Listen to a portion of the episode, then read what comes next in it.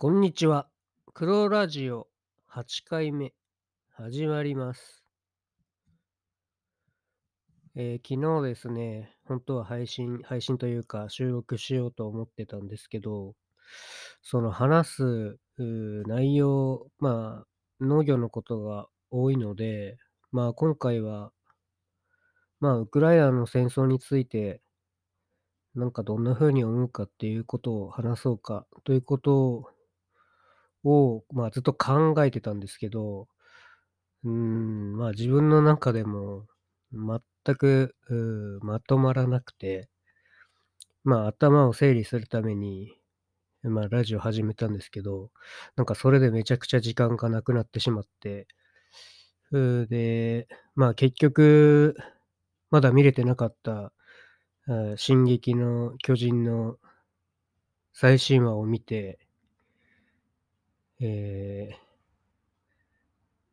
寝ました。で、まあ、うん、まあ、いろいろ、まあ、YouTube なり、ええ、テレビなりで、そのウクライナ情勢がどうこうとか、まあ、今後、こう経済封鎖で、あ、ロシアがどうなっていくかとか、なんかそういう予想とか、なんかいろいろ、まあ、話されているなとは思うんですけど、うん、まあ、私自身そのうん、仮にその攻め込まれた側のウクライナの一般市民だったと仮定したら、うん、うん、やっぱりそのゼレンスキー大統領は、あの、ま、その自由のために立ち上がれみたいな、あ、感じの、う、ま、士気を上げるために言ってるんでしょうけど、ええ、ま、そういうことで、ま、戦って、まあ、多くの、うん、子供だったり、まあ、一般の市民がうん、死んでしまっているうん、ま、現状ですよね。うん。で、そこに多分自分がいたらもう逃げたいなと思うと思います。うん。で、もうやっぱりその、ま、男は18歳以上は、まあ、外に出れませんよっていう風になってるわけで、まあ、ウクライナも、ま、攻め込まれてるので、ま、戦いわないとしょうがないっていうことでもあるんですけど、まあ、一個人として考えた場合は、うん、やっぱり、ま、命大事に、え、逃げたいし、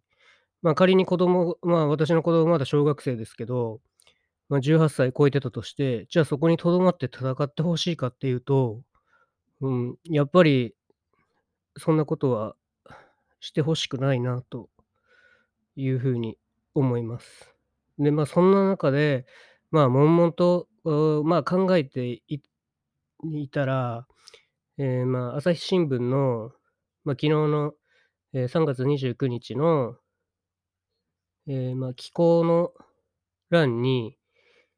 あの、ま、私この人知らなかったんですけど、小説家の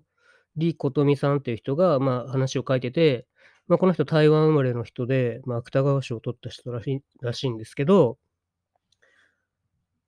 うん、あのまあ、この人はその、ま、色々その自分の台湾での経験とか、こう、う、軍事訓練とかのことについて、まあ、自分の経験とかを、まあ、語って、まあ、最後にその、この人自身はまあ、そういう、もし、まあ、自分が、いる、国が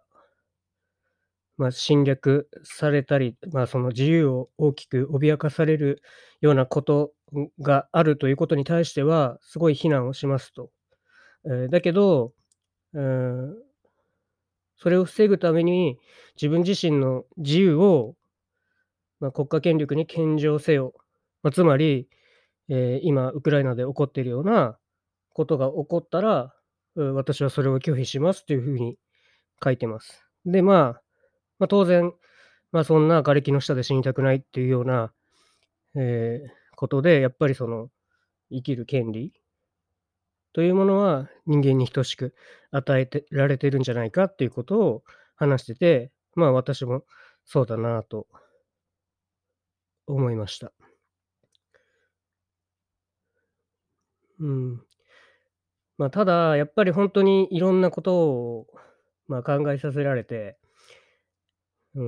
ん、ま、どうどうこの、うん、自分の中の、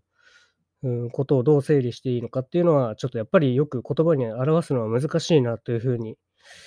ええ、思います。ま、特になんかちょっと今、えっと、ホモデウスっていう、あの、本を読んでて、ま、そういう、ま、人間が、今まで歴史的にどういうことをやってきたのかってことと、まあ、これからどうなるかっていう予測なんですけど、まだ途中で、あ、ちゃんと、まあ、理解するところまで読み込んではないんですけど、あのうん、なんか人間っていうものがま、今までどういう、まあ、戦争なり、そういうシビアな局面を迎えてきたかっていうことと、まあ、今後、それがどうなっていくのかっていうことをうん。いや、ほんとにちょっと、言葉に 言葉というか、全然頭ん中で 整理できてなくて、あれなんですけど、まあ、その辺を、まあ、今後も、まあ、考えつつ、まあ、日々、まあ、生きていくんだろうなということを思いました。うん。うん。まあ